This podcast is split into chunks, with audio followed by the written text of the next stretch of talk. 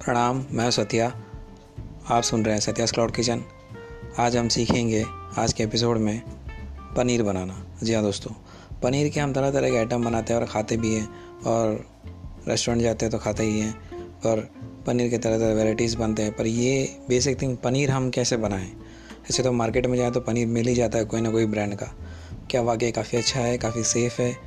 इसका तो हमें मालूम नहीं तो ब्रांड के नाम से ख़रीद लेते हैं। अगर हम पनीर घर में बनाएँ बनाना इतना मुश्किल भी नहीं है और हम हम खुद बनाएँगे और हाइजीनिक रहेगा और साफ़ सुथरा भी रहेगा।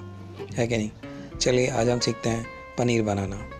पनीर के लिए सबसे पहले आप दूध, अगर आप देसी दूध का लेते हैं, ख़रीदते हैं तो काफ़ी अच्छी बात है। अगर आप पैकेट मिल्क पेस्चराइज मिल्क ख़रीदते हैं तो क्रीम वाला दूध खरीदिएगा। दो लीटर दूध ले लीजिए। दो दो लीटर दूध लेके रख लीजिए सबसे पहले और दो नींबू अच्छी तरह निचोड़ के उसका रस फ़िल्टर करके लेके रख लीजिएगा। और एक कॉटन का कपड़ा, मलमल सा कपड़ा, एकदम सॉफ्ट कॉटन कपड़ा लेके रख लीजिएगा। उसके बाद आप एक काम कीजिए, सबसे पहले दूध को आप गर्म कीजिए। गर्म करने से पहले एक पतीली लीजिए, पतीली में आधा ग्लास पानी डाल दीजिए और बर्तन को अच्छी तरह गीला कर लीजिए। उसके बाद आप दूध डालिएगा। दूध डालने के बाद उसको अच्छी तरह थोड़ा गर्म होने दीजिए और भी मीडियम फ्लेम में। मीडियम फ्लेम में गर्म होते उसका उबाल आना चाहिए। पहला उबाल आएगा, उसे उस उसमें ऊपर इस बात का ध्यान रखिए ऊपर मलाई नहीं जमना चाहिए। और उसे तकरीबन उसको आठ सात से आठ मिनट तक उसको उबलने दीजिए। पहला उबाल आया उसके बाद वापस उसको मीडियम फ्लेम में थोड़ा उबलने दीजिए। फिर एक उबाल आएगा फिर एक, एक उबाल आने दीजिए। उसके बाद गैस को लो फ्लेम कर दीजिए। उसके बाद उसे दूध को अच्छी तरह मिलाइए। थोड़ा हल्का सा और थोड़ा गाढ़ा हो गया होगा दूध उसमें आपको दो टेबल स्पून नींबू नींबू का पानी डालिए।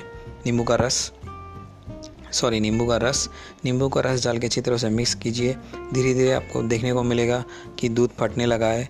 फटने के बाद तुरंत एक मिनट के अंदर फट ही जाता है। तो तुरंत आप गैस बंद कर दीजिए।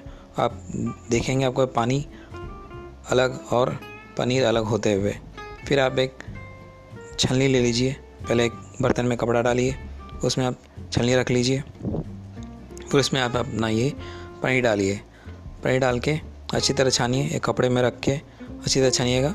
कपड़े पर ऊपर छलनी छलनी के ऊपर आपको ये डालना है पनीर।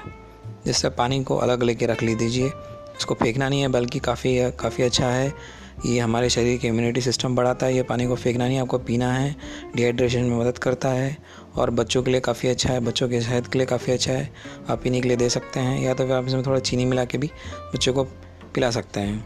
उसके बाद अब ये पनीर को अच्छी तरह कपड़े में फोल्ड करके उसको उसके ऊपर एक वज़नदार सामान रख दे, रख दीजिएगा। फिर उसे एक घंटे के लिए वैसे रहने दीजिएगा। एक घंटे के बाद निकाल के देखेंगे थोड़ा सा कड़क हो गया होगा, थोड़ा नरम नहीं रहेगा। उसे थोड़ा हल्का सा नरम पानी से एक बार उसे धो दीजिएगा, ताकि उसमें जितने भी खट्टापन है, नींबू का, वो पूरी तरह निकल जाएगा। और उसे रहन दीजिएगा पंद्रह से बीस मिनट तक इतने में आपका एकदम सॉफ्ट और एकदम हाइजीनिक पनीर तैयार। और उसमें आप पानी डाल के एक कंटेनर में से पनीर डाल के उसमें पानी डाल के पूरी तरह ढक जाए। वैसा आप पानी डाल के कंटेनर में रख सकते हैं फ्रिज में तकरीबन दो से तीन दिन तक।